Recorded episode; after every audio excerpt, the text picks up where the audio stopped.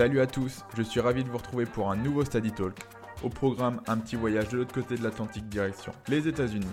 J'ai reçu pendant une heure Clément Simonin, ancien joueur universitaire et en MLS du côté de Toronto, qui met aujourd'hui à profit son expérience pour les jeunes joueurs tentés par le rêve américain. Il nous raconte son expérience outre-Atlantique et nous parle de FFF USA, l'agence pour laquelle il travaille. Avec toute l'équipe de Stadito, nous souhaitions dédier cette émission à Emiliano Sala. Nous avons une pensée pour sa famille, ses coéquipiers et tous ceux qui l'ont côtoyé. Bonne écoute.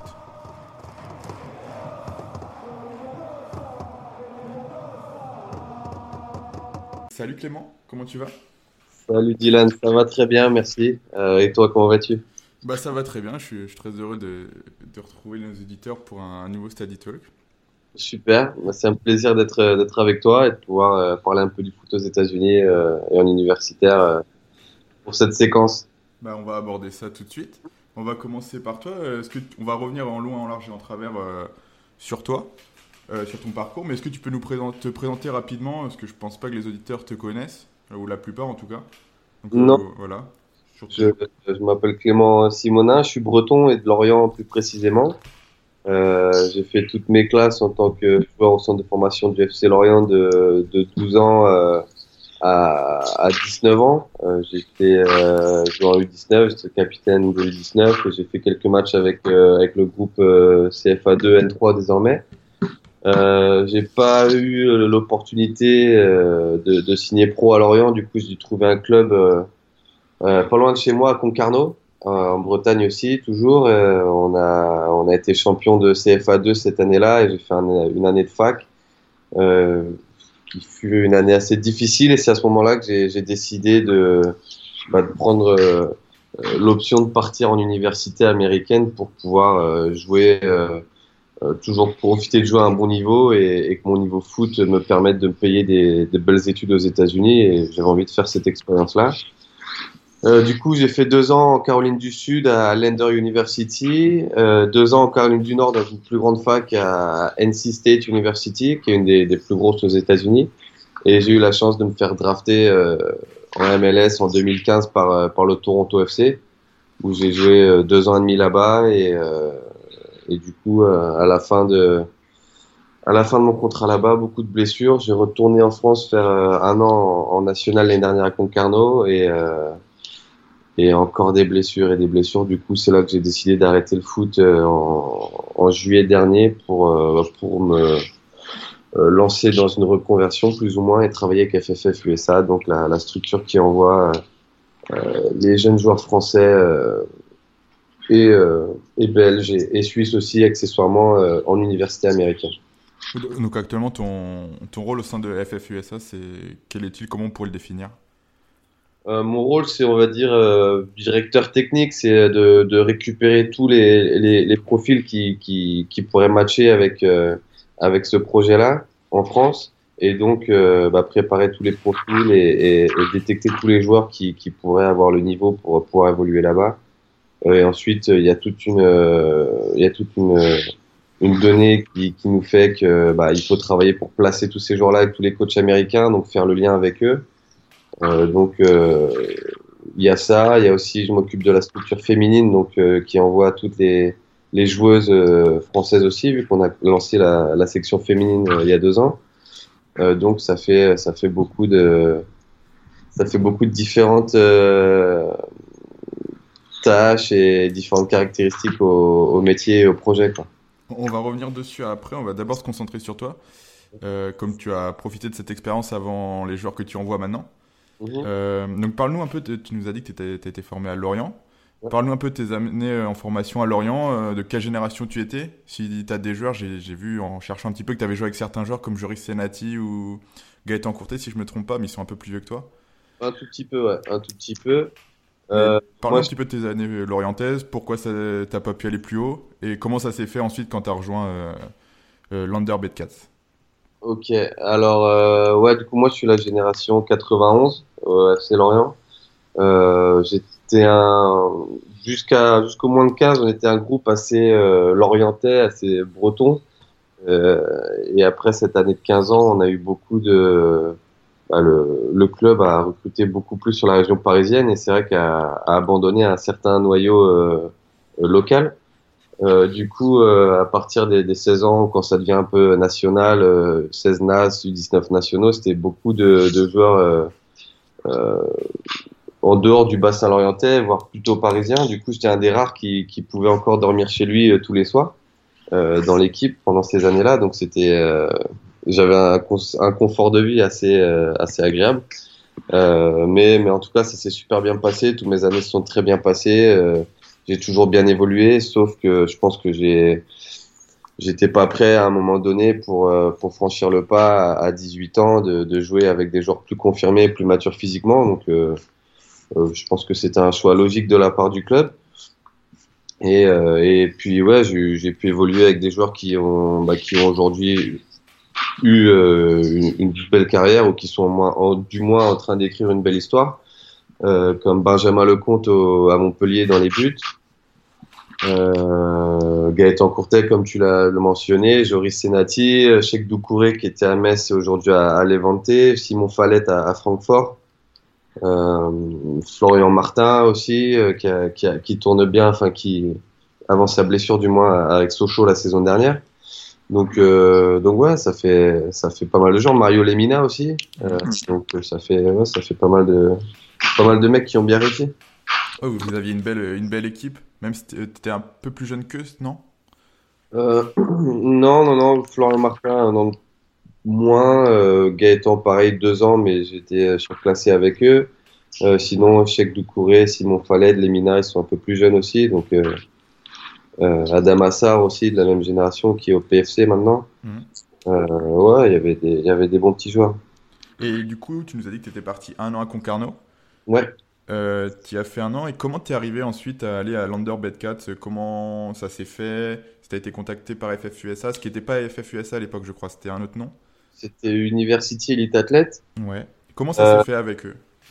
Alors, euh, moi j'étais à Concarneau et c'est vrai que c'était une année difficile parce que je vivais toujours chez mes parents, je m'étais inscrit à la fac et il fallait faire les allers-retours le soir pour aller jouer. C'était fatigant.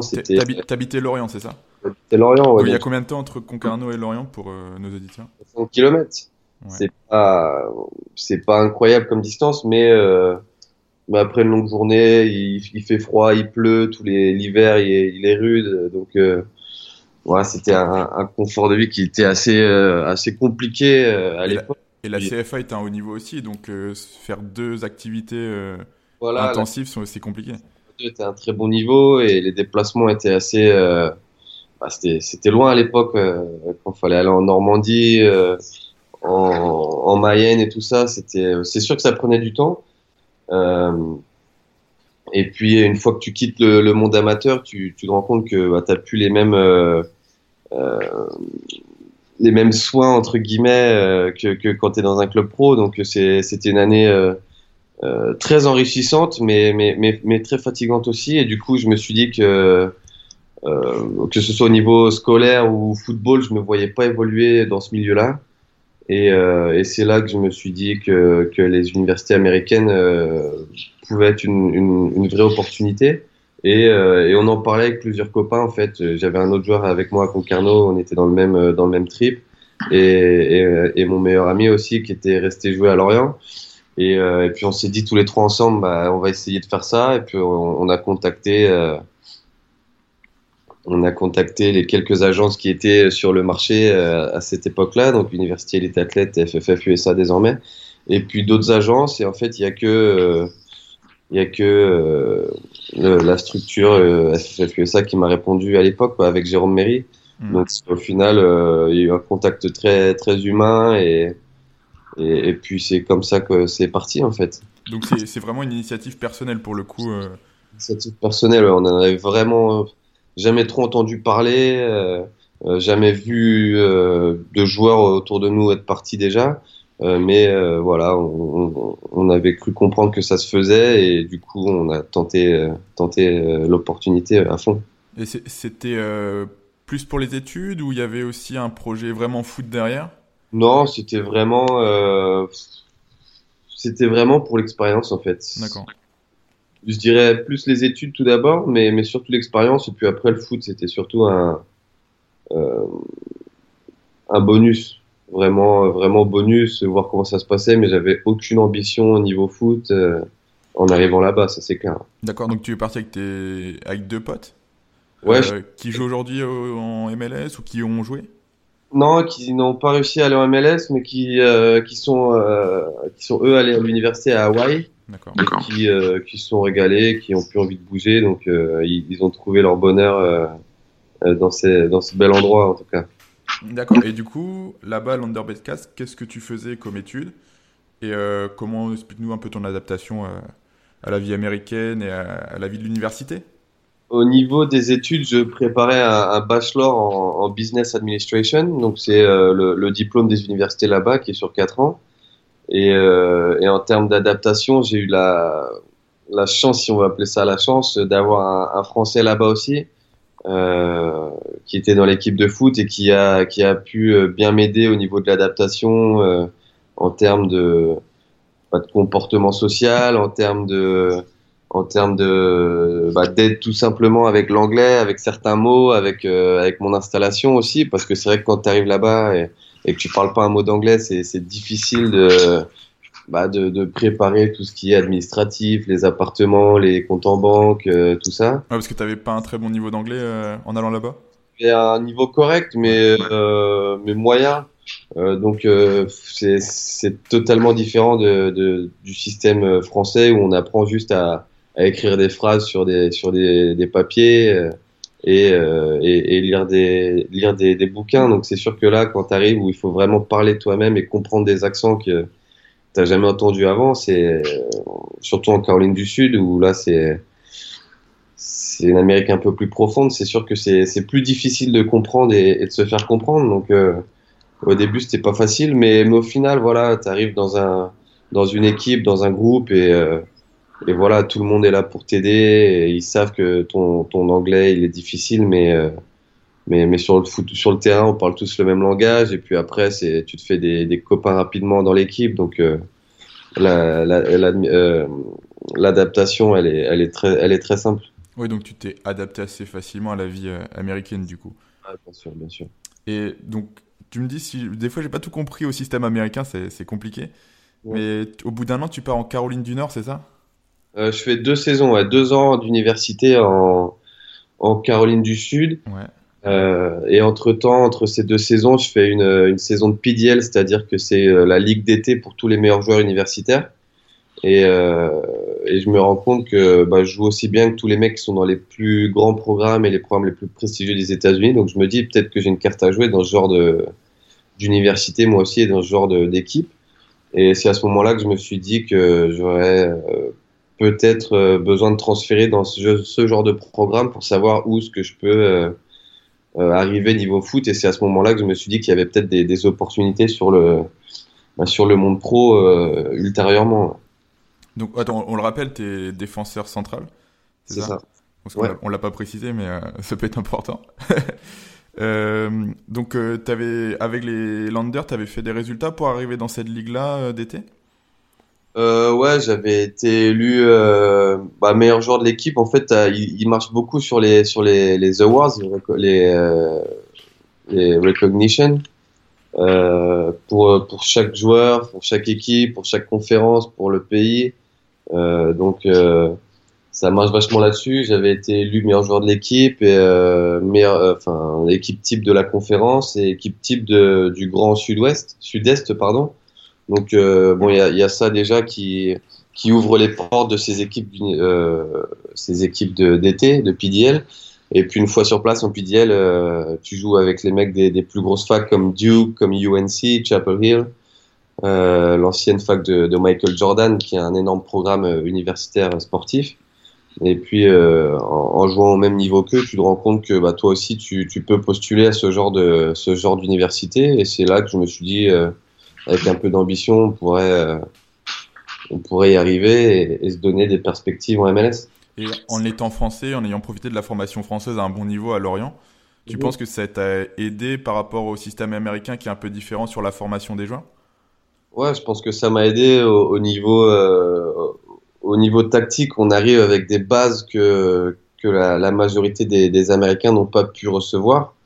Euh, Et puis, et puis bah, c'est sûr que tactiquement et techniquement, venant de bonnes écoles comme, comme Lorient ou, ou beaucoup d'autres clubs en France, c'est sûr que on a un savoir-faire et, un flair pour le jeu que, que beaucoup de joueurs là-bas n'ont pas, mais qui, qui sont désormais en train de rattraper le rythme assez rapidement avec, euh, avec les nouvelles formations, avec les, les, coachs qui sont de plus en plus formés là-bas, et puis le, euh, le partenariat entre la FFF et la MLS qui forment tous les coachs, euh, les coachs d'académie américaine et les coachs de MLS et qui vont désormais former les, les coachs d'académie. Le, le gap va être rattraper euh, très rapidement. Parce que l'archétype du joueur américain type formé, c'est quoi? C'est beaucoup plus sur le physique que la tactique? Euh, Sur le papier, on va dire que l'américain est beaucoup plus, euh, beaucoup plus physique et athlétique, avec beaucoup de ressources euh, mentale et, physique et, une mentalité surtout qui a, à toute épreuve quoi. C'est des mecs qui sont qui sont euh, qui sont capables de foncer dans leur dans le mur s'il faut leur demander quoi. Alors qu'en France on est toujours un peu plus euh, à vouloir savoir pourquoi etc là là-bas ça bronche pas et c'est des, des, joueurs qui ont des mentalités irréprochables. Donc comme on l'a pu voir à la Coupe du Monde il y a cinq ans désormais vu qu'ils n'ont pas fait la dernière mais c'est l'équipe qui a parcouru le plus de kilomètres et euh, de toute la compétition et c'est ça témoigne un peu du football de là-bas. C'est que c'est peut-être un peu moins euh, euh, technique c'est peut-être un peu moins léché mais c'est mais c'est des mentalités irréprochables quoi. Et des gros travailleurs. J'avais lu le, témoignage d'un ancien international américain c'était Greg Van Vanet je crois qui disait ça justement qui disait que aux États-Unis on formate un petit peu des robots à savoir comment jouer avec un seul style de jeu, alors qu'en France, quand, parce qu'il y a un programme euh, d'éducateurs qui a été aux États-Unis pour apprendre euh, dans les centres de formation, enfin c'est pas les centres de formation, mais les universités américaines, mhm. pour euh, apprendre le football aux, Américains, enfin apprendre une façon différente de jouer, mhm. et qui disait que en France, on donnait aux joueurs la possibilité de choisir comment jouer et réfléchir sur le terrain. En gros, c'est l'intelligence de jeu, et c'est ce que voulaient les Américains en fait. C'est en gros, c'est ce que tu viens de résumer un petit peu. Tout à fait. Et c'est pour ça que euh, avec Jérôme Méry, qui lui est le, bah, fondateur de FFF USA, et avec la FFF, ils ont créé le, French Course qui, éduque donc tous ces, coachs de MLS et d'académie de MLS euh, à la formation à la française. Donc, euh, voilà, il y a, beaucoup de similarités désormais, des similitudes qui font que euh, la, formation à la française s'exporte beaucoup aux États-Unis. Et, euh, et, du coup, la, formation des coachs devient de plus en plus pertinente et beaucoup plus basée sur le jeu et, l'intelligence de jeu, comme tu l'as dit. Donc, euh, donc au, fur des, années qui, au fur des années qui vont se passer, il va y avoir une grosse évolution au niveau de la, formation, c'est sûr. Tu as, l'air d'avoir pris quand même assez, beaucoup de plaisir quand même en jouant là-bas. Ouais, je me suis régalé comment se passent les saisons là-bas en université? J'ai vu que c'était très intensif. C'est très très intense, ouais. On joue, euh, la saison universitaire dure de, fin août à, mi-novembre, voire début décembre si euh, on finit les playoffs. Mais, euh, mais voilà, ça dure sur, sur quelques mois, trois mois à peu près, et puis c'est des matchs tous les, tous les trois jours, quoi. Donc c'est très intense. et et du coup, tu t'entraînes pas énormément, c'est surtout de la récup entre chaque match et, de la préparation rapidement, mais c'est mais, mais ça enchaîne beaucoup. Et, que quand tu gagnes, tu as encore envie de jouer, et quand tu perds, tu as envie de, bah, de gagner le prochain match rapidement et de pas avoir attendu une semaine, c'est toujours, euh, toujours sympa.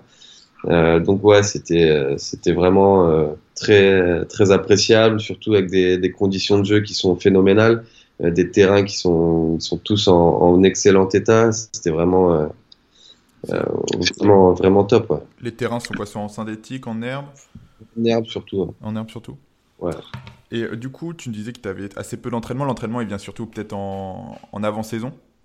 En pré-saison, ouais. Et puis après, du coup, tu as une saison euh, qui est un peu plus calme de janvier à avril, où là, c'est vraiment de, de l'entraînement, de la tactique, un peu de physique et quelques matchs amicaux. Mais, mais c'est vrai que pendant cette saison, qui, qui, va très vite avec tous les matchs et tu n'as pas vraiment le temps de, de t'entraîner pour, euh, pour mettre en place euh, toute une, tout un schéma tactique ou toute une sorte de, de travail physique qui dure sur une saison parce que ça, ça va tellement vite que tu, fais plus de la récupération. Et à quel moment les joueurs arrivent dans les universités? C'est en septembre aussi que la rentrée commence? Alors la, la, ouais, la, la rentrée scolaire commence en début septembre euh, pour les, étudiants lambda et pour les athlètes comme les, footballeurs. Et la, rentrée se fait, du moins la pré-saison footballistique va se faire début août, donc euh, trois semaines, un mois avant, euh, pour pouvoir s'entraîner, prendre ses marques aussi sur le campus, mais surtout s'entraîner et préparer la saison qui va venir. D'accord. Et le niveau là-bas, comment il est en université? Si tu pouvais le comparer en France? C'est un niveau de quel niveau? Très difficile à comparer parce que euh, bah, c'est que des jeunes de 18 à, 23 ans. Euh, mais au niveau euh, intensité et niveau de jeu, je pense que ça se rapproche à la, à la R1. Ouais. Ouais. la R1 qui est un championnat quand même assez difficile. Très, ouais. très physique. Qui est, assez, qui est assez physique et qui regroupe pas mal de joueurs qui n'ont pas signé pro dans leur, dans leur centre de formation. Euh, donc ouais, R1 euh, en général, et puis pour les meilleures, meilleures universités, ça peut se rapprocher au N3. D'accord. Et du coup, j'ai lu, ou tu avais témoigné que tu avais eu pas mal de blessures ouais. Euh, là-bas. C'est, dû au niveau, enfin, à l'intensité des, des, saisons? Non, pas du tout. C'est juste, c'est juste moi. Je pense que j'ai un corps fragile, comme, comme certains joueurs peuvent l'avoir. Euh, je m'étais je m'étais pas mal blessé en France aussi avant, que ce soit à Lorient, à Concarneau. Euh, quand je me suis blessé à Toronto sur les genoux, c'était des c'était des blessures dues à des à des chocs et des des, des duels euh, sur le terrain. Donc ouais, j'ai juste un corps assez assez peu fiable. Mais ça n'aide pas non plus l'enchaînement des matchs qui revient très très vite non plus, je pense. Ouais, bah ouais, ouais c'est ça. Mais après, mes, mes saisons universitaires ont été assez, euh, euh, assez remplies. J'ai pas eu trop de blessures au niveau universitaire. C'est juste à la fin où, où effectivement, euh, avec la MLS, j'ai eu beaucoup plus de blessures. Mais c'est vrai que ma dernière saison universitaire, j'ai été pas mal blessé aussi. Et, euh, c'est sûr que bah, cette année-là, si j'ai un peu forcé pour, pour reprendre plus tôt. Et j'aurais pu, effectivement, avec une saison plus longue, prendre un peu plus de temps pour, euh, pour revenir. Parce que comment vous êtes suivi euh, physiquement là-bas par les, les, staffs des universités? Alors, Chaque équipe a, un bon staff médical. Il y a des docteurs, il y a des kinés qui nous suivent à chaque match et, qui, qui sont sur le bord du terrain à chaque entraînement. Donc c'est très bien suivi. Et quand, quand j'avais besoin de me faire opérer, je, me suis fait opérer deux jours après la, la blessure, quoi, après les, les radios. Donc c'est très vite pris en charge et tout est fait pour que, pour que l'athlète soit de retour sur le terrain euh, le plus rapidement possible. D'accord. Et tu as, le sentiment d'avoir progressé sur un aspect aux États-Unis? Ouais, totalement. J'ai beaucoup progressé sur l'aspect euh, physique et mental. C'est-à-dire que bah, c'est un football qui est un peu plus anglo-saxon comparé à la France, donc euh, qui, qui, qui, te forme un peu plus au duel. et, puis, et puis sur le plan mental, au niveau de la mentalité, de la rigueur de travail et, et, de, et du travail et, du, de l'envie de travailler tout court. C'est des mentalités qui t'apprennent à, à, à, être moins euh, frileux et à et avoir plus envie de, bah, de se dépasser et de se faire mal. Quoi. Donc, euh, euh, ouais, je pense que j'ai beaucoup progressé mentalement et puis, et puis physiquement, j'ai pu prendre le temps aussi de me développer euh, euh, plus, plus tranquillement. Alors qu'en France, voilà, il faut être prêt à être pro à, à 18 ans ou 19 ans. Quoi. Donc, ton style de jeu a vraiment évolué aux États-Unis. Enfin, une caractéristique s'est rajoutée à ton jeu en plus. Ouais, caractéristiques sont ajoutées et puis mes points forts se sont développés aussi là-bas. Donc, euh, euh, c'était très bien ouais, pour ma progression. Et, quand, on va revenir vite fait sur quand tu es revenu à Concarneau. Euh, comment ça se fait que tu n'as pas réussi, on va dire, entre guillemets, à, à t'imposer à Concarneau C'était vraiment une envie d'arrêter le foot? Ouais, c'était une envie très très rapide en fait. Euh, après Toronto, j'avais besoin de faire une saison pour me relancer euh, sur le plan physique parce que j'avais passé euh, deux ans et demi sans jouer euh, à l'infirmerie pendant deux ans et demi et je me dis euh, à ce moment-là, je vais je vais me lancer euh, un dernier défi pour voir si si ça peut marcher ou pas. Sur le plan physique surtout et puis sur le plan de l'envie et, et du coup je fais cette saison euh, je commence titulaire euh, le premier match et la pré-saison se passe bien aussi. Et, euh, et du coup, euh, je me blesse directement la, la, deuxième semaine et je me fais deux entorses à la cheville d'affilée. Donc je reste, je reste à peu près un mois et demi sur la touche. Et, et je reviens en Coupe de France et je fais un très mauvais match et, et, et, le coach voilà décide de, de, me remettre sur sur le banc et c'est à ce moment-là que je me dis que que ça allait être difficile pour moi de continuer le foot. D'accord, mais entre ta première saison à Concarneau avant de partir aux États-Unis et ta deuxième saison, enfin ta deuxième saison en revenant des États-Unis, tu as senti au niveau, au niveau, des joueurs et en te comparant aux joueurs qui étaient là que tu avais vraiment progressé et que tu avais franchi un palier? Ouais, j'avais, j'avais largement progressé. Après, c'est le, le dis-moi plutôt ce qui fut le plus dur, c'est le retour, euh, le retour en France dans un club de, de national euh, comme Concarneau, par exemple, parce que il y a un peu moins de lumière, on va dire entre guillemets il y a moins de lumière, mais il y a surtout au niveau des, des infrastructures. Euh, voilà, c'est quand on a passé même les, les universités à côté, c'est des, des, clubs pro et des, des, infrastructures incroyables comparé à, à, un club comme Concarneau. Donc c'est vrai que le retour à la, à la, réalité sur des terrains champêtres ou avec des conditions d'entraînement qui sont assez difficiles, euh, je pense que j'avais simplement perdu le en revenant la, saison dernière. Je pense que j'ai perdu la en me blessant rapidement aussi, ça va pas aider, mais j'ai perdu la dalle euh, au niveau euh, que tu as besoin pour pouvoir jouer au foot. Et très rapidement dans la saison, au mois de, au mois de, au mois de fin septembre, je me dis que, que j'allais arrêter le foot et que, que j'avais déjà contacté euh, plusieurs structures pour, pour préparer ma reconversion. Donc le niveau mental, j'ai lâché très vite la saison dernière. Pourtant, avant d'arriver là, tu été en MLS à Toronto. Toronto, 9 choix de draft. Euh, je sais plus c'était en quelle année, si tu peux me rappeler ça. Euh, en quelle année J'ai pas entendu? 2015. 2015. Du coup, comment, comment ça se passe la draft quand tu es un joueur en université? Est-ce que les clubs viennent vers toi? Combien de temps ça se passe avant, les contacts secrets, etc. Alors, euh, au niveau de la, draft, donc les, les, meilleurs joueurs seront sélectionnés au MLS Combine. C'est c'est un événement qui regroupe tous les joueurs qui ont, ont le fort potentiel à se faire drafter. Et, et c'est du coup un match, euh, un showcase comme ils appellent ça, mais c'est un match entre guillemets de détection avec euh, cette soixantaine de joueurs euh, et qui vont jouer euh, devant tous les, les coachs américains euh, pour savoir, bah, du moins pour que tous les coachs les voient en, live avant la draft et ils se disent bon, on va prendre qui, qui a, a, fait un énorme match, qui a des telles qualités qu'on recherche. et du coup, il y a, y, a, ce match de, de Combine MLS et ensuite euh, quelques jours après qui est enchaîné par la par la draft donc c'est une cérémonie euh, un peu comme au bas un peu totalement comme au basket ou en, ou en NFL euh, c'est chaque joueur chaque euh, chaque club choisit les les, les, les joueurs qu'ils ont vus en universitaire pour pouvoir intégrer l'effectif pour la prochaine pré-saison. Tu as des contacts avant avec ces, ces clubs-là euh, pendant cette, justement ce moment où tu joues devant les, joueurs, les, les, recruteurs euh, américains, les coachs? Euh, Les joueurs, pas tant que ça. C'est surtout les, les, clubs qui, qui font leur, euh, leur marché en, entre staff. Et du coup, c'est les staffs qui discutent beaucoup. C'est-à-dire que même avant la draft, il y a, y, a, y a, certains staffs qui ne sont pas encore sûrs de, de leur choix. Et il faut savoir que donc chaque, chaque club a un un ordre bien défini euh, dans cette draft. Donc, euh, bah, il se peut que le joueur que le tel club a choisi était euh, a été choisi avant euh, par un autre club. Donc, il faut savoir sur quel joueur se rabattre, etc. Donc, c'est c'est très difficile et, en général, les joueurs à cette période-là n'ont pas trop trop de contact avec les, avec les clubs. Donc, tu n'avais aucune idée de si tu allais être drafté ou pas? Bon, moi, je suis un peu un cas différent. Euh, parce que euh, moi, ma dernière saison universitaire à NC State, j'ai pas joué dû à, à une blessure.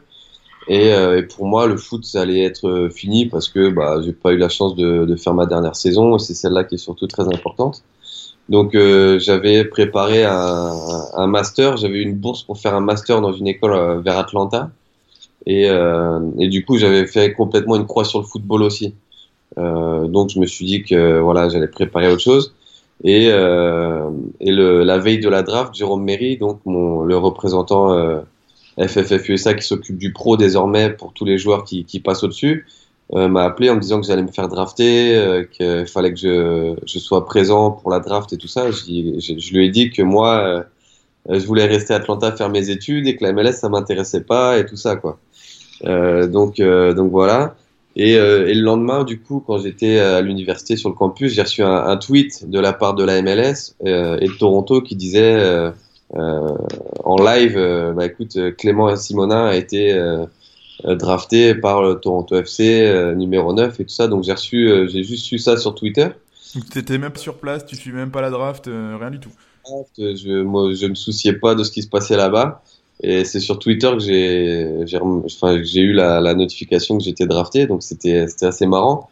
Et puis, euh, et puis de voir que j'ai été drafté si haut, en fait, je me suis dit euh, bah, que ce serait, ce serait fou de pas, de pas, de pas profiter de cette opportunité et explorer. Donc, euh, j'ai lâché mon début d'études là-bas et, et, Toronto m'a mis dans, dans l'avion le, le, soir même. Quoi. Et tu as rejoint directement Toronto, Toronto Ouais, c'est ça. Et t'étais avec des, des, des, joueurs ont percé aujourd'hui dans la draft ou pas forcément?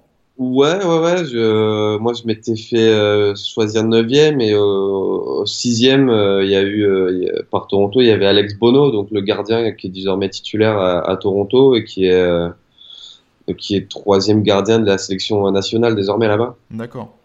Donc cette année-là, à Toronto, tu arrives en même temps que Sébastien Jovinko Ouais, et, et Josie Altidor aussi. Ouais, Damien Perkis aussi, je crois. Damien Perkis, Benoît Chéroux. Euh, t'as un peu la pression quand tu, rejoins Toronto? Euh, Non, pas du tout en fait, parce que je suis dans un état d'esprit où j'ai rien à perdre. Après, j'avais un peu la pression sur le fait que, bah, du coup, pendant quelques semaines, j'avais euh, j'avais arrêté le sport. donc je me dis, je vais arriver en, en pré-saison et je vais me faire défoncer au niveau physique et tout ça. Et au final, j'ai bien j'ai bien rattrapé le coup et j'ai fait une bonne pré-saison. Euh, donc au final, c'était vraiment un régal et, de pouvoir voilà, jouer avec des joueurs comme ça, c'était une expérience euh, super. T'étais attendu par les fans en tant que rookie et 9 choix de la draft ou pas forcément euh? Un petit peu, ouais, un petit peu. Parce qu'en NBA, quand même, les joueurs qui sont bien draftés sont quand même assez hypés aussi. C'est un peu la même chose en MLS Pas tout à fait, c'est quand même un euh, c'est quand même un, niveau moindre parce que euh, les, clubs de MLS et surtout un club comme Toronto euh, à cette époque-là n'a pas vraiment besoin de ces n'attend pas énormément de ces, pics de draft en fait. D'accord. disons que c'est un club qui investit des millions et qui, qui a surtout besoin que ces joueurs stars comme Jovinko, comme tous ces joueurs-là soient performants. Après, les, les joueurs de la draft, c'est que du bonus et c'est à eux de, de, saisir les opportunités. Euh, mais, euh, mais, mais, voilà, sûr qu'au basket, euh, c'est les jeunes, les, les, les, top 5 de la draft, c'est eux qui révolutionnent la franchise. Donc, c'est les, les MLS ont un rôle à jouer, mais un, peu moindre qu'en NBA, c'est sûr. Oui, effectivement, parce qu'en MLS, tu as les transferts qui peuvent aussi rééquilibrer ton effectif, contrairement à la NBA.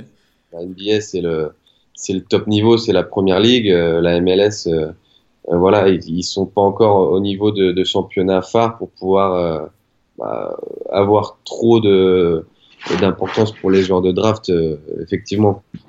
Donc, tu as joué deux matchs en MLS, c'est ça ouais. Mhm. Qu'est-ce que tu peux en dire de ces deux matchs Est-ce que tu peux nous décrire un petit peu l'ambiance, etc. Ouais, super ambiance quand tu es un joueur qui, qui a joué en, CFA2 en France ou alors en universitaire, même s'il y avait des, des, bonnes foules parfois. Là, tu arrives dans des stades qui font, voilà, qui font 30, 40, 50 000 places. Et, euh, et c'est sûr que bah, la première fois, c'est toujours un peu spécial, mais c'était vraiment, euh, vraiment un régal. Une super expérience. Et, et voilà, les... Et, puis, je me, suis, je me suis vraiment régalé sur le terrain au niveau de l'ambiance et au niveau surtout du, du niveau. C'était c'était c'était génial et puis euh, et puis les deux matchs sont super bien passés pour moi à chaque fois. C'était contre qui les deux matchs? euh, mon premier match c'était contre euh, Real Salt Lake et, euh, et c'était contre les Seattle Sounders. Avec deux victoires à la clé? Plutôt deux défaites du coup. Euh, mais, euh, mais voilà, sur le plan personnel, j'ai fait deux très bons matchs et, euh, c'est sûr que j'aurais voulu en avoir plus, quoi, c'est sûr. Et c'est vraiment physiquement que tu n'as pas réussi à passer ce, ce gap, on va dire? Bah, Du coup, après mon match à Salt Lake, euh, je me suis fait euh, une fissure d'un ménisque. Euh, du coup, j'ai dû me faire opérer après ce match-là sur un, gros tac sur un joueur où bah, je, je, fracture le tibia d'un joueur et moi je me fais le ménisque. Donc gros tacle et, et, blessure, donc opération. Je suis sur la touche pendant trois mois. Euh, je reviens avec le groupe où je reprends les entraînements communs et, euh, et je fais un banc euh, en MLS et puis le lendemain pour les joueurs qui sont pas rentrés on fait un petit entraînement et, et du coup une semaine après avoir repris ma blessure je me refais la fissure d'un ménisque donc une blessure qui s'est peut-être mal résorbée ou enfin du moins c'est une toute nouvelle blessure au ménisque du coup très compliquée euh, du coup, là, j'hésite de pas me faire opérer et d'essayer de, bah, de, jouer avec et, et, et, de, rester solide. Et, euh, du coup, bah, je, je fais en sorte que ça tienne un peu. Je fais un match à Seattle. Euh, un bon match encore et puis euh, et puis là euh, là le ménisque il lâche totalement et c'est là que je dois me refaire opérer encore une fois donc euh, a été assez difficile et là, reconstruction méniscale, ça m'a pris à peu près 8 mois de rééducation, donc euh, très longue blessure. Euh, et puis, euh, et puis, euh, et puis voilà, je fais un match avec la, la, réserve et là, je me fais une déchirure du, du quadri. Donc pareil, encore trois mois sur la touche et là, ça devient, ça devient très compliqué, quoi. Ouais, mentalement aussi, ça devient difficile. Mentalement, c'était très, très, très difficile. Euh, et puis, euh, et surtout en étant loin de ses proches, etc. Euh, on, euh, et, et, loin de ses proches et de ne pas pouvoir s'entraîner tous les jours avec les copains, c'est très, très difficile à vivre. Euh, et puis après, euh, bah, la, la, deuxième saison, elle est déjà passée sans que j'ai pu jouer le moindre match, quoi. Donc, effectivement, c'est. Et, et, ton contrat se termine à ce moment-là? Mon contrat se termine à ce moment-là, donc tous les joueurs qui qui sont pas conservés par le club, euh, on leur dit bah voilà votre option elle est pas, euh, elle va pas être renouvelée, donc vous êtes prié de choisir un nouveau, de trouver un nouveau club, euh, tout ça etc. Et, et moi le, le, GM du club euh, m'appelle en me disant bah écoute on va pas prendre ton option pour pour cette année, par contre avec tous les blessures. Par contre, on, aime beaucoup ton profil et on veut que tu reviennes à la pré-saison avec nous. Et si on, si tu te blesses pas à la pré-saison, on te resigne, il n'y a pas de problème et tout. Donc, bah, moi, euh, je trouvais que c'était euh, un bon compromis. Euh, je comprenais aussi, vu que bah, avec toutes ces blessures, je ne pouvais pas revendiquer grand-chose. Et, et, du coup, je fais la pré-saison, pas de blessure, elle se passe plutôt bien. Et puis, euh, dernier jour de la pré-saison, ils, ils, me convoquent dans le bureau en me disant que bah, qu'ils n'allaient pas pouvoir me signer parce qu'ils avaient signé pas mal d'étrangers en, en, attendant. Et du coup, bah, j'allais pas pouvoir rentrer dans le dans le dans les international spots. Donc, euh, donc ouais, c'était un, un crève-cœur assez, assez brutal, euh, c'est sûr, mais, euh, mais, euh, mais voilà, du coup, j'ai dû rentrer, rentrer en Europe. J'avais des opportunités en USL pour me relancer aux États-Unis, mais j'avais besoin de rentrer, de rentrer proche de la maison pour, bah, pour faire le point et puis pour, puis pour mentalement passer à autre chose. T'as as le sentiment qu'avec un peu plus de réussite, un peu moins de blessures, tu aurais peut-être réussi à t'imposer peut-être en MLS ou revenir à un niveau plus élevé en France? Ouais, ouais, ouais. Je pense qu'avec sans, sans blessure, j'aurais eu, euh, j'aurais eu l'opportunité de, bah, de, de, de, pouvoir jouer en MLS et, de m'imposer. Après, euh, ça, c'est les coachs qui, qui, qui, le disaient, ça.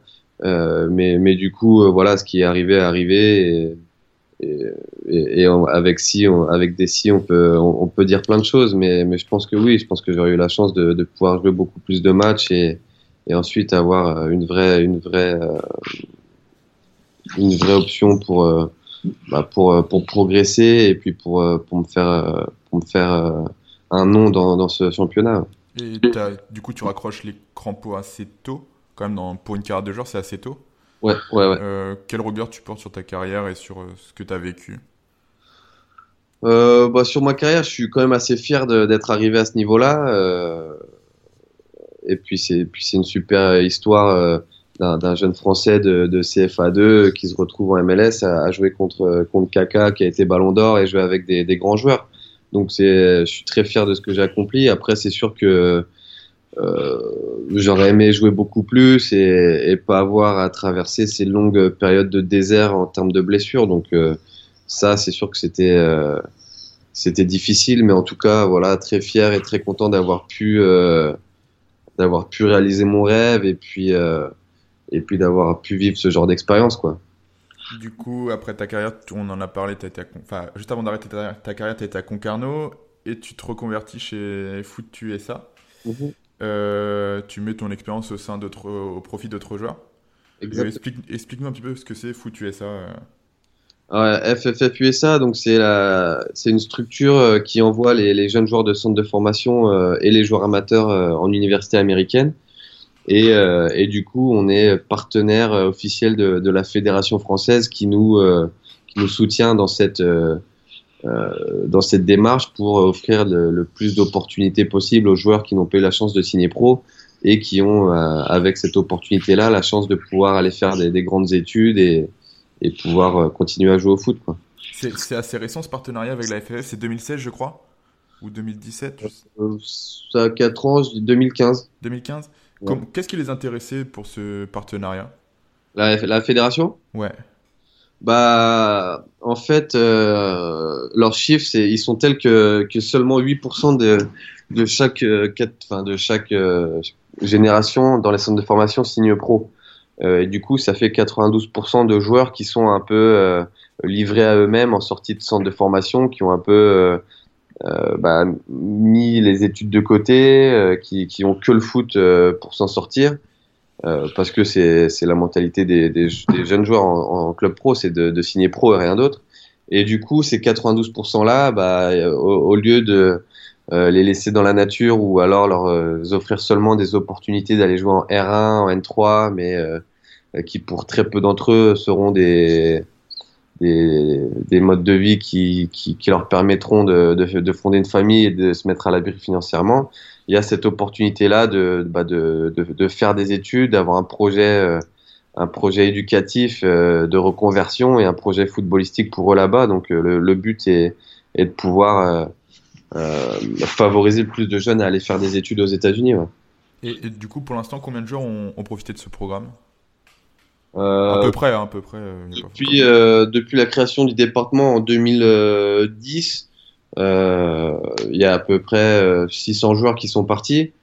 Et, et, depuis le depuis la depuis le partenariat avec FFF USA, enfin du moins avec la FFF, mais il y avait déjà des joueurs de centre de formation qui partaient avant, mais depuis euh, depuis ce, partenariat-là, il, il, y a à peu près 60 à 70 joueurs de, centres de formation qui partent tous les ans. Avec plus ou moins de réussite il y, a des, y a réussites majeures, on va dire, pour euh, ce programme? Bah, la, la, la, surtout la grosse thématique de ce programme-là, c'est de réussir ses, ses études et d'avoir son bachelor. Donc la plupart des joueurs finissent avec leur bachelor. Après, euh, après au niveau pro, euh, on reste quand même assez peu d'élus euh, pour les contrats en MLS. D'accord. Euh, le dernier en date, c'est euh, Paul Marie. Euh, pareil, lui était au stade Malherbe de Caen. Il a été un an dans une petite fac en D2 et là, il a fait. Et après, ensuite, il a fait trois ans à FIU, qui est une grosse fac à Miami. Et il, a, il s'est fait drafter en 2016 par 2017 pardon par par le San Jose Earthquake, donc franchise MLS. Euh, mais euh, les, joueurs restent assez, euh, les joueurs français en MLS restent assez.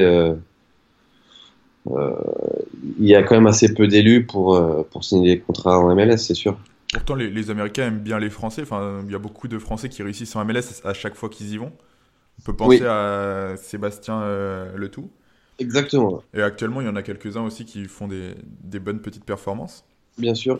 Donc, c'est assez étonnant aussi qu'il n'y ait pas autant de Français que ça à réussir en MLS Il privilégie surtout les Américains?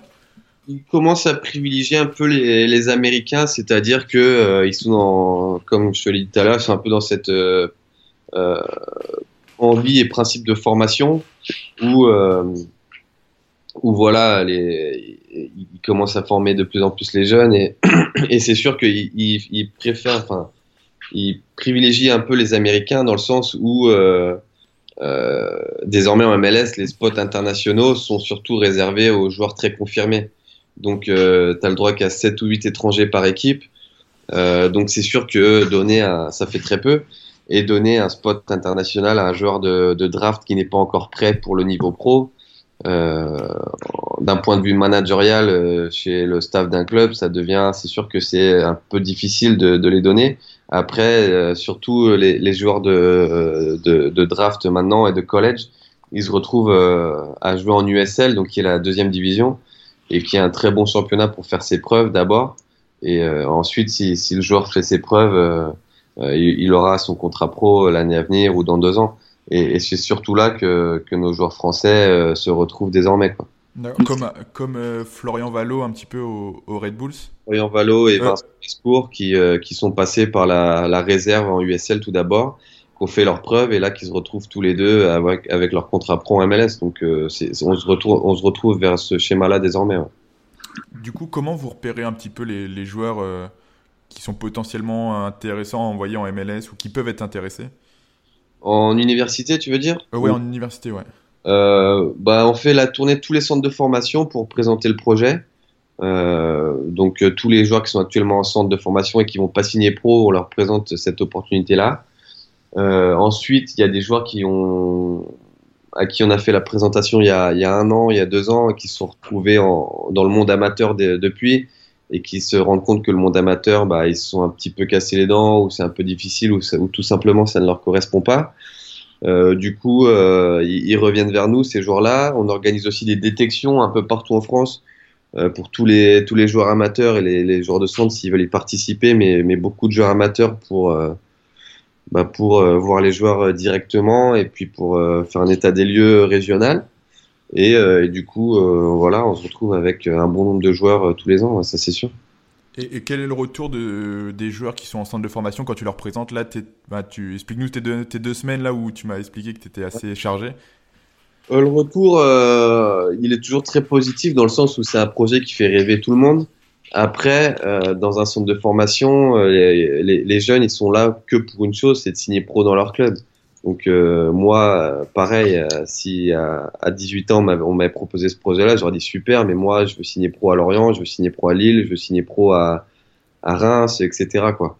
Donc, donc certains joueurs ont une sensibilité à, préparer un plan B et d'autres foncent tête baissée dans la quête du contrat pro. Donc les, les retours, ils sont euh, ils dépendent beaucoup de, chaque joueur euh, euh, individuellement et, dans la mentalité qu'ils ont.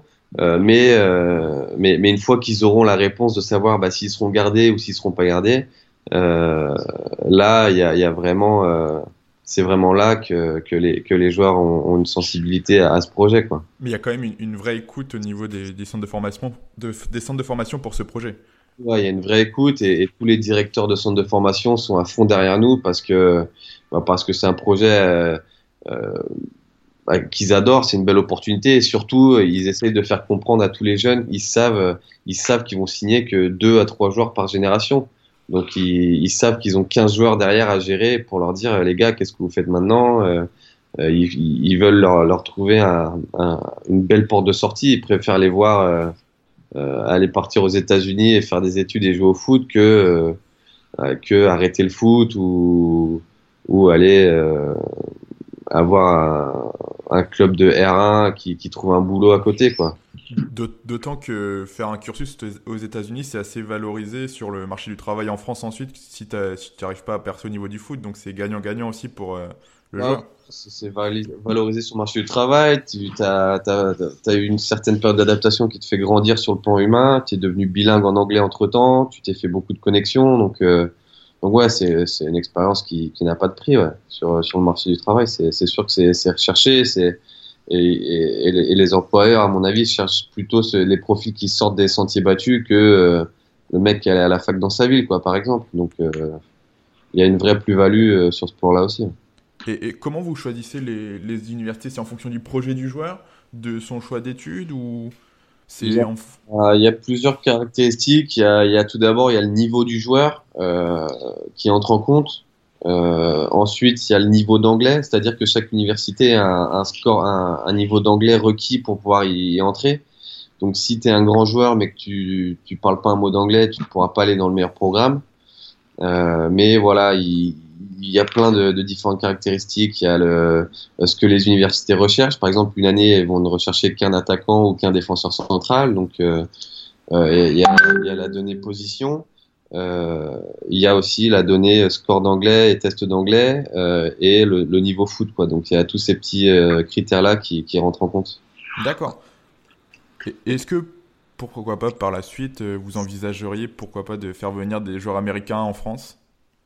On y travaille, on y travaille actuellement. On essaie de, on, est en contact avec pas mal d'académies aussi aux États-Unis et des clubs de MLS qui parmi leur catégorie de jeunes pour qui nous conseillent des, jeunes joueurs à représenter et du coup ça, ça, devient une vraie opportunité pour nous et on travaille aussi avec des partenariats entre les universités et les clubs pro donc euh, on, est dans l'optique de, voilà de pouvoir travailler avec certains jeunes américains pour éventuellement les amener en France ou voir en Europe. Donc c'est une vraie euh, euh, c'est un vrai schéma qu'on est en, train de développer ces jours-ci.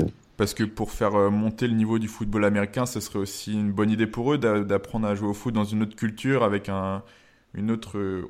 Plutôt que d'importer aux États-Unis la façon de faire française, pourquoi pas importer des joueurs américains en France pour vraiment leur apporter un bagage technique parce qu'on voit quand dans la sélection américaine, les meilleurs joueurs sont ceux qui jouent en Europe finalement. Ouais, bien sûr, bien sûr. Et euh, pour continuer, bah, tu vois, j'ai un exemple de, de, ce que, sur la question que je t'ai posée, c'est que euh, au Stade Brochin, notamment, tu as plusieurs Américains qui jouent, euh, qui sont arrivés à Saint-Brieuc, je sais pas si tu connais. Si, si, je connais très bien Dario Bros, du coup, le papa de... De Declan. De Declan. Du coup, on avait parlé un peu du projet là aussi. Et il y a Ryan Spalding aussi qui a fait quelques apparitions en N2. Ouais. Et qui, qui moi, je, je suis un petit peu l'équipe et je trouve qu'il a vraiment progressé, tu vois, pour le coup, de quand il est arrivé à aujourd'hui, s'il y a deux ans, il est arrivé. Mhm. Et je me souviens de son premier match en N2. Euh, il avait fait 15 minutes et au bout de 10 minutes, il était cramé. Et aujourd'hui, il peut facilement tenir un match en, N2. Et techniquement aussi, il a vraiment progressé, je trouve. Donc euh, ça peut pourquoi pas être intéressant. Ouais, ouais, c'est sûr. Euh, c'est un projet intéressant et puis et puis et puis Dario lui ce qu'il voulait c'est qu'il ait une vraie expérience de, de foot et culturelle en France donc c'est une mentalité de sa part qui, qui sort un peu de, de l'ordinaire mais mais je pense que c'est une piste à, à développer concrètement oui pas forcément dans les clubs pro ça peut être dans les clubs niveau N1 N2 N3 et sinon, on n'a pas parlé d'un aspect euh, sur ce côté universitaire. Euh, comment vous êtes rémunéré Est-ce que vous gagnez bien votre vie, euh, on est rémunéré par, par le nombre de, joueurs qu'on envoie et par aussi notre partenariat avec la fédération. Je, parlais plus du côté joueur. au niveau, à quel niveau du coup? Bah, Quand le, joueur arrive en université et au fil de sa progression en fait.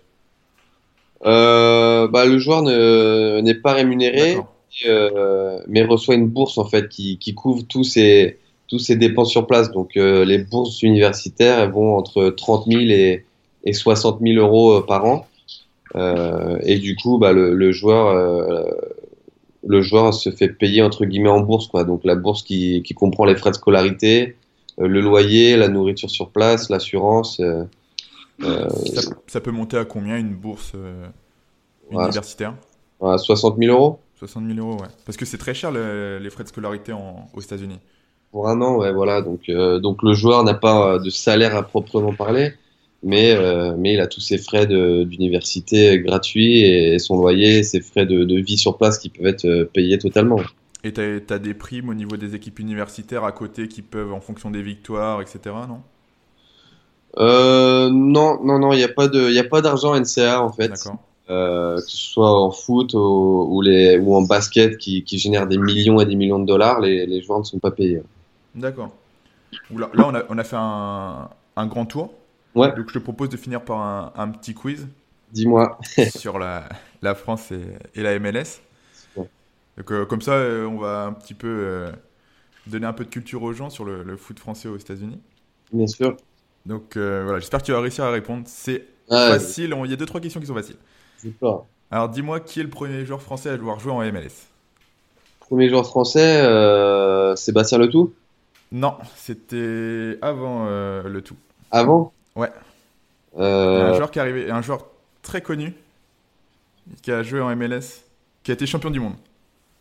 Euh, champion du monde, Yuri Djorkaeff. Exact. Ouais, c'était en 2005-2006 euh, au New York MetroStar. Ah, MetroStar en plus. Ouais, ancien Red Bull.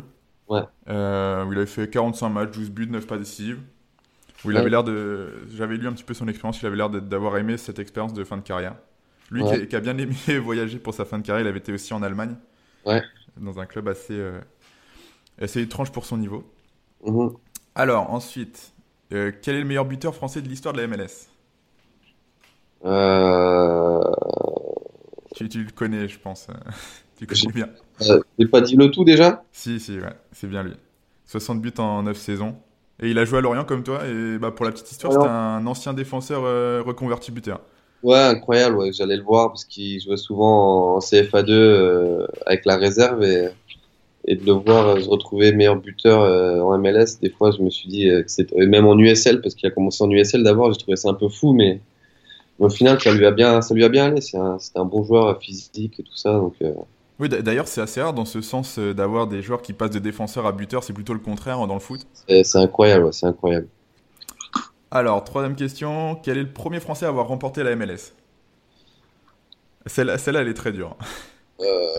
Aurélien Collin? Non. C'était en 2010. 2010 euh, oh, avant que j'arrive aux États-Unis en plus euh, Avec les Colorado Rapids. avec les Colorado Rapids. Un Français au Colorado Rapids? Euh, Aucune idée. Ouais, je- moi, je le connaissais pas avant de chercher la réponse. Tu vois, c'est Julien Baudet.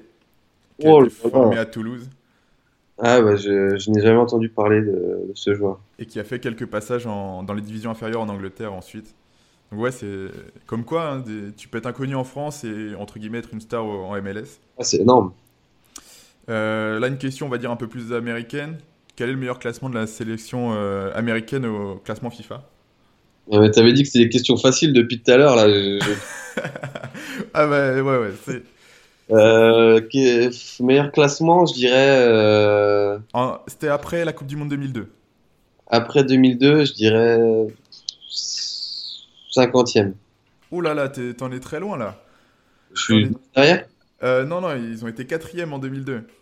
Quatrième en 2002. Après leur quart de finale à la Coupe du Monde 2002. Waouh. Ouais, c'est... j'ai été étonné aussi en cherchant ce classement, mais euh, c'est bien ça. Et nous, on était combien en France en 2002 après la Coupe du Monde On était 122e alors. Ah non, on devait être... euh, on était en dehors du top 10, peut-être 11 Ah. 12e. Je sais pas exactement, mais on devait être dans ces eaux-là. Ok. Et enfin, une dernière, euh, une dernière question. Euh, Il y a 13 joueurs qui jouent actuellement en MLS. Enfin, qui Ouais. ont joué parce que la saison est terminée là actuellement. Ouais. Est-ce que tu peux m'en citer le, le maximum sur les 13 13 joueurs français? Ouais. Euh, Vincent Bescourt, du coup. Attends, on va, on va, je tiens les comptes. Je te Vas-y. dirai combien il en reste, euh, comme ça, ça t'aidera. Vincent Bescourt, Validé. Florian Valo, Euh, validé. Paul Marie. Je l'ai pas. Il a joué en MLS cette année? Euh, non, bah, il était dans l'effectif MLS euh, San José. Ah, Moi, j'ai pris ceux qu'on qu'on jouait, donc. euh, Peu Ouais. Ok. Euh, Aurélien Collin, Ouais. Chris Mavinga. Euh, Chris Mavinga, je l'ai pas, mais euh, il a joué en MLS cette année? Ah, complètement. Ah ouais. Ah ouais, bah je l'ai pas, bah je le rajoute, hein, il y en a 14 alors. Euh, Bakary Ouais, avec Rémi Garde. avec Rémi Garde. Euh, T'en as plusieurs avec Rémi Garde. Rod Fanny. Ouais, Safir Taider, il est algérien, donc ça compte pas. non, ça compte pas. C'est peut-être. Non, je sais pourquoi j'ai pas compté Chris Mavinga, c'est parce qu'il est congolais. Voilà. Ah, ah, d'accord, d'accord.